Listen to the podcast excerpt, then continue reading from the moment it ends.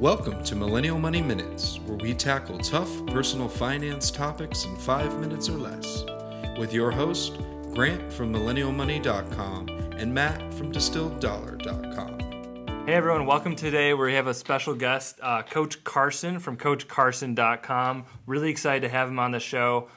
First heard about him from a good blogger buddy of mine, Mad Fientist recommended him, and we're really excited to talk today.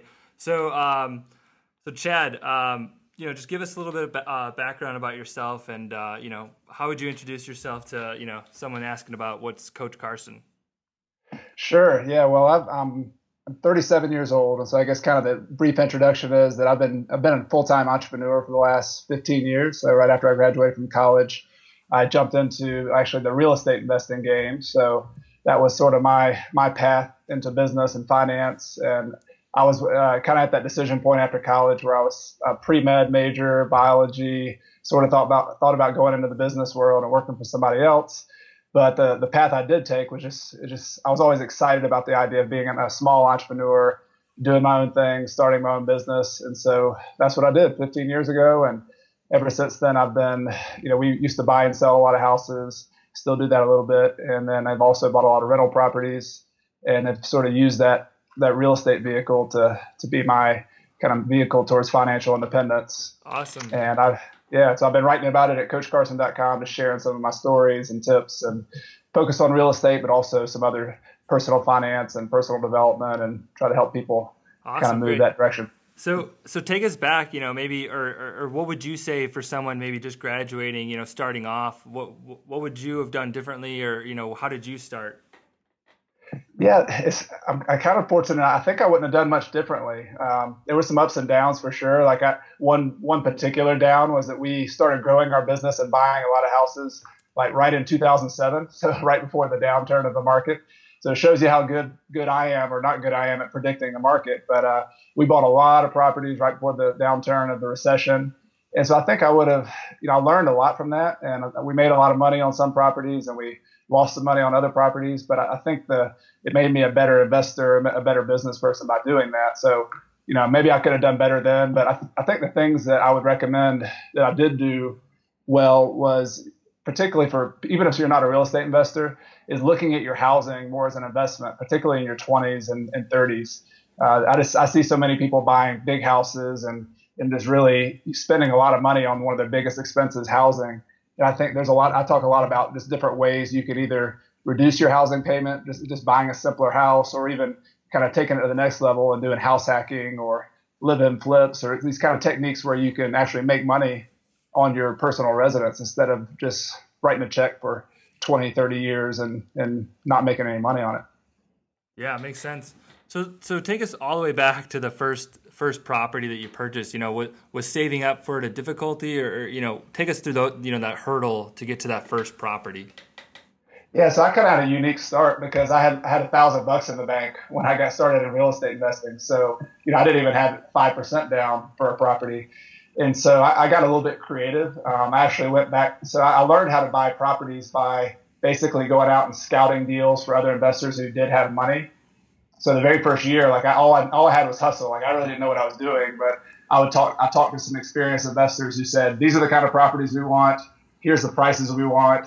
And so I would just hustle and door knock and talk to realtors and send letters out and just figure out how to find good deals. And with sort of the idea that if you find a really good deal, then you can put a deal together and find the money. And that's really the way it worked out for me. At first, I used to just pass those deals on to somebody else and make a small finder's fee. But later on, the way I finally started doing my first real estate deals by myself was going to another investor who had the money, and they loaned.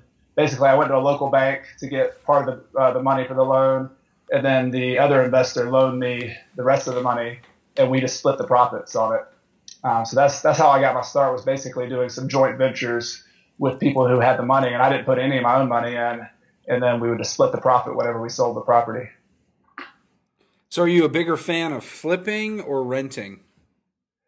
I mean, I like them both, but I think if we're talking to the audience of people who are, not like full-time gung-ho real estate investors, I mean, rental properties to me are like just an awesome engine for building wealth.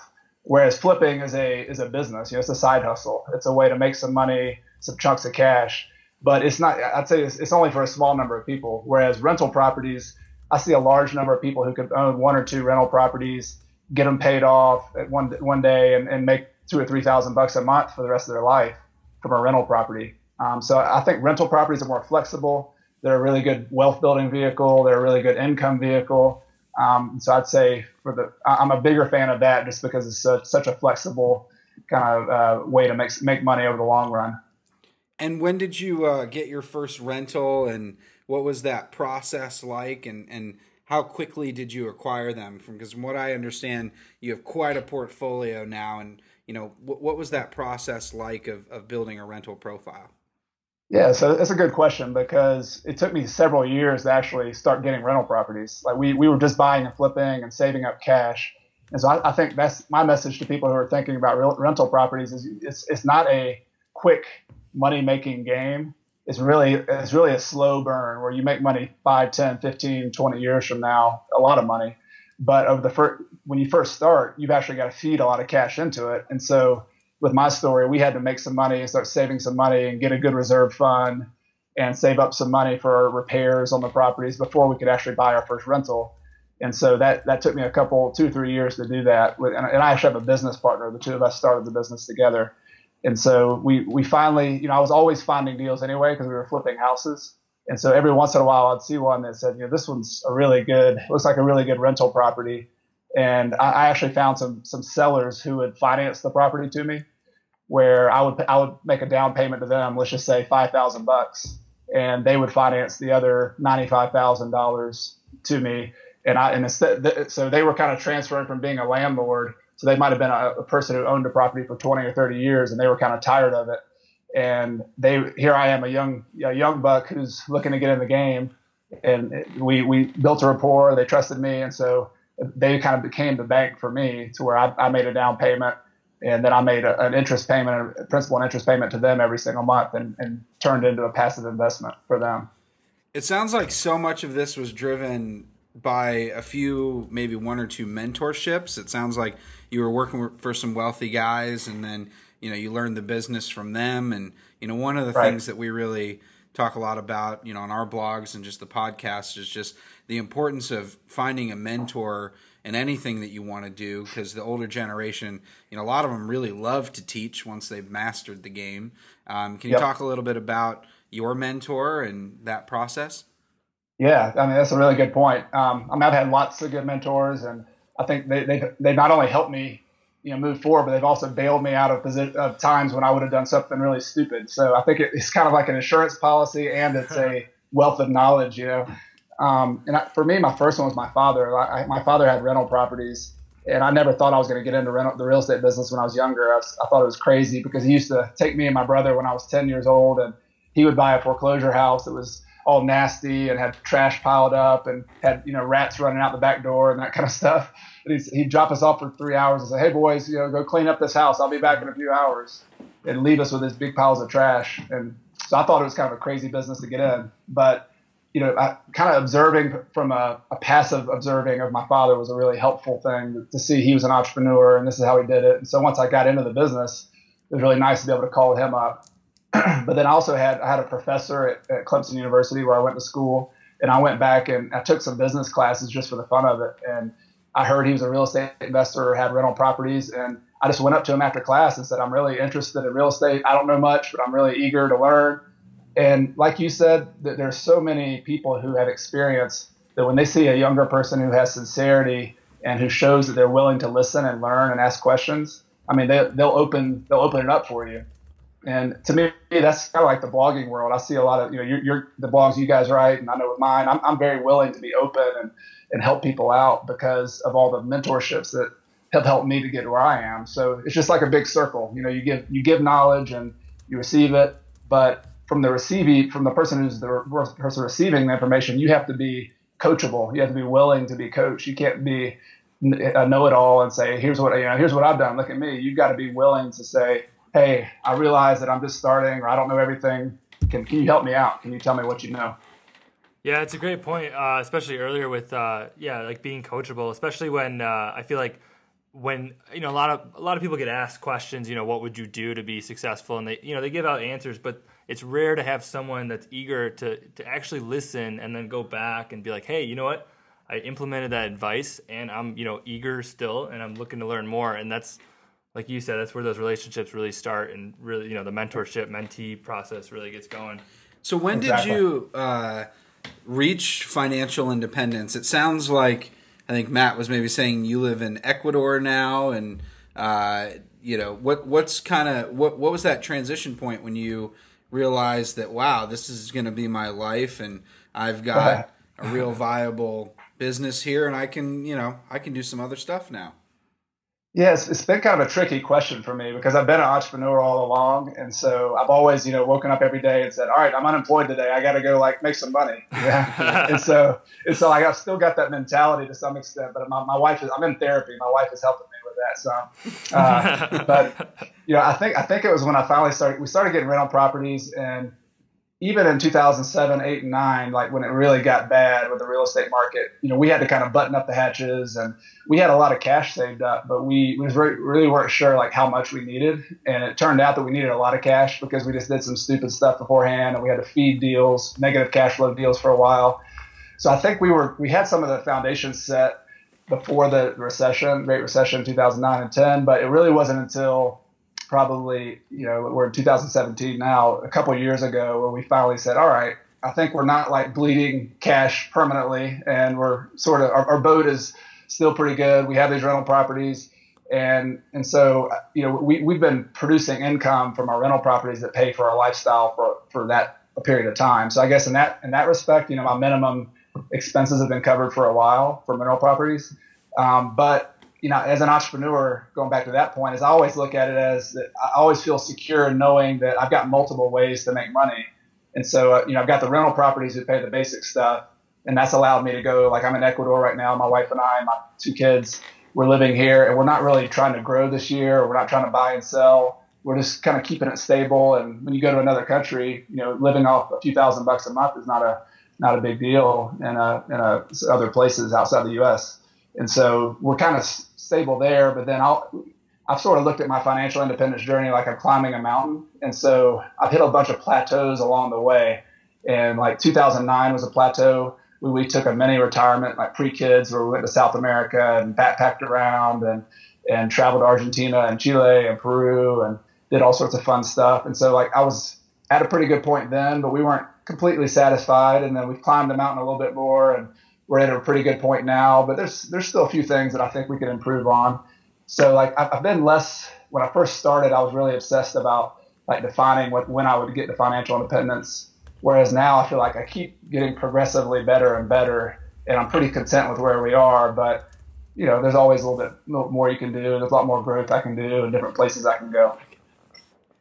So no, this is just a great interview. This is a great conversation. And one of the things that really hits me in reading your blog and now just listening to you in person, you know, you just have such a perspective on what I'd really just call balance. You know, so many people in your position, they start generating an income and it's always more and more and more and more. Can you talk a little bit about how really your, I don't want to say life, but how sort of what you want out of life changed from the time that you started you know, investing in real estate to now? Because it seems like that, you know, seems like your sort of dreams and what makes you happy might have shifted a little bit. Yeah, well, I appreciate the compliment, and you know, it's definitely something I strive for, but I don't think I still got a long way to go in the balance department. But I think some of the time, you know, we all kind of learn when we get burned, and I think I learned when I got burned. Back to that story when we bought a bunch of properties in 2007. And, you know, just to give you perspective, we began in 2003. Like, that's right when I got out of college. And I just hustled, my business partner and I did. And we finally started growing. And we went to seminars and we read books. And we were basically kind of modeling other people, which is good and bad. It's good because you get to kind of see how other people do things. But for us, it was a little bit bad because we borrowed goals from other people. Like, for example, we saw a seminar where this really impressive lady was flipping 50 houses per year. And she was making $20,000 per house. And so like I used to play football and I got hit in the head a few times, but I can still do that math. You know, 20,000 times 50 is what? That's $1 million. Wow. that's really impressive. And so like we were kind of in that impressionable, it sounds really naive, but we were like in the impressionable first 2 years in business. We're like, wow, we're kind of doing what she's doing. We just need to do more of it. And so we set out to sort of build our business bigger at that point. And we did it, and we really got really good at marketing. I mean, I got really good at buying properties. And in 2007, we had 50 closings where we bought 50 properties in 1 year, right before the cliff, you know. What? Oh, man. So just kind of, it's kind of nuts, you know. It's kind of, but so, you know, part of that was good. Like we had some flips that we made a bunch of money on. We had some rental properties that were, you know, that had seller financing with 10 and 15 year amortizations. All we needed to do is just hold on for 10 years and we pay them off.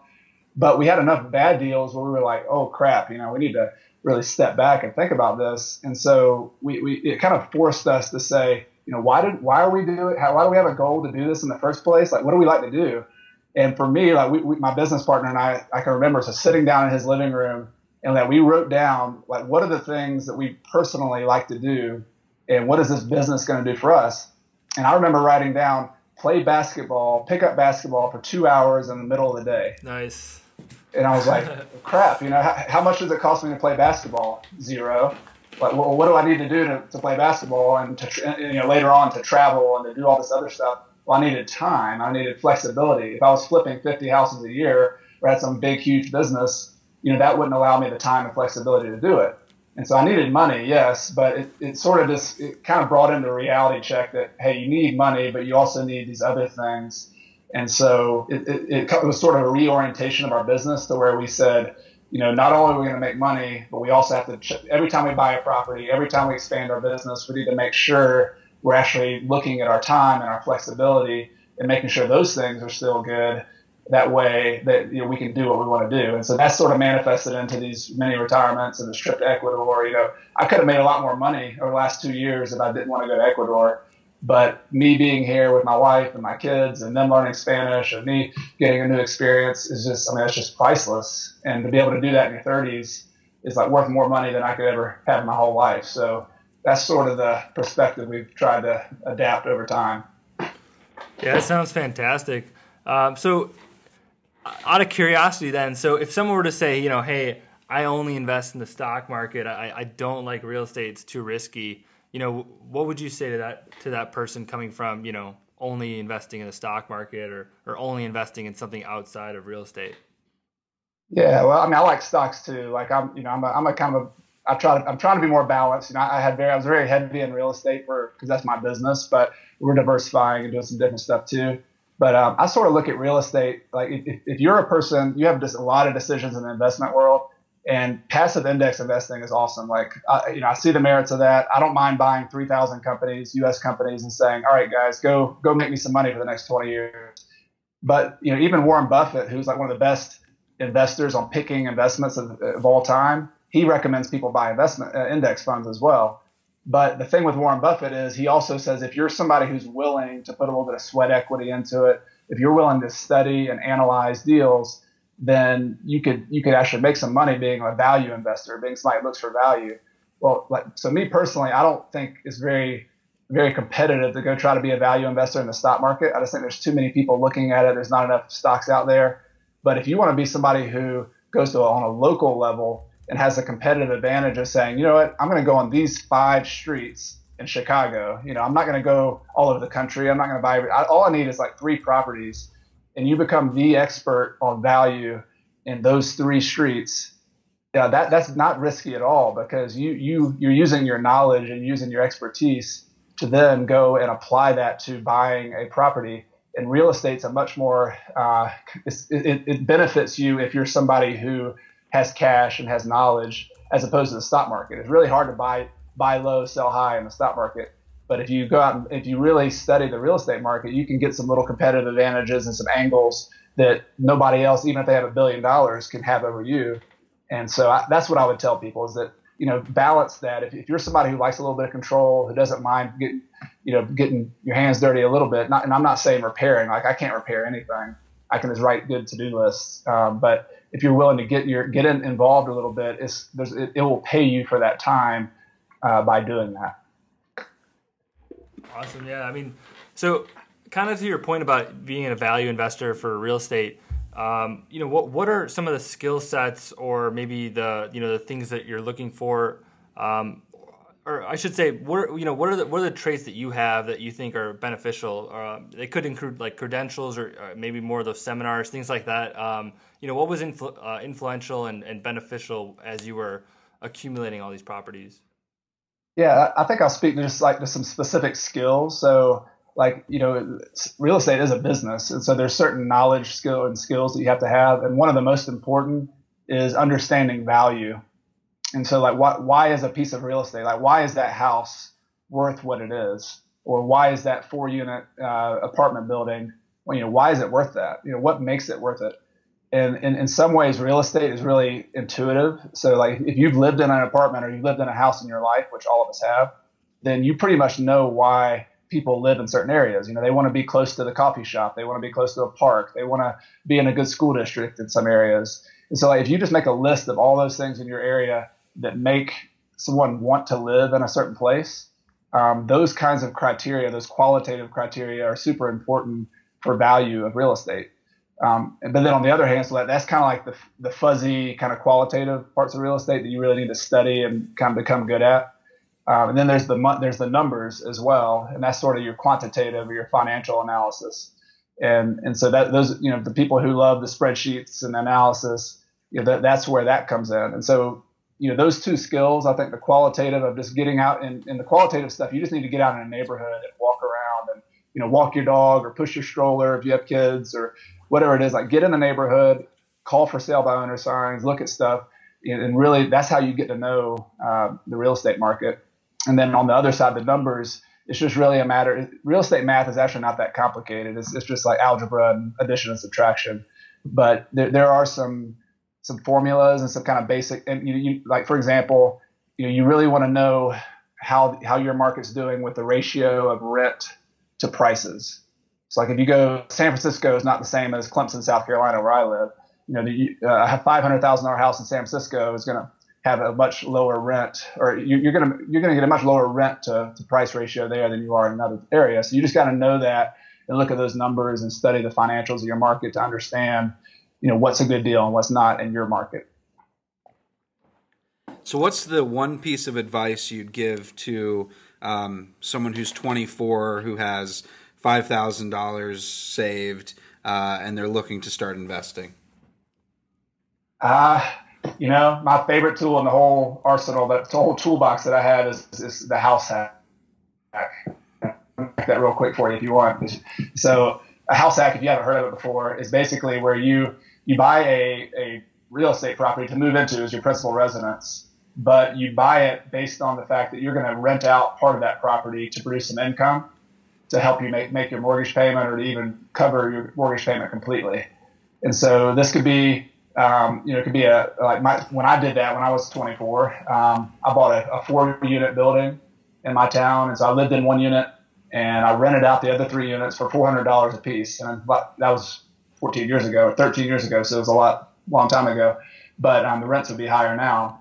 But the point is I had $1,200 coming in every month, and my principal, interest, taxes, and insurance every month were like $1,050 or $1,080 per month.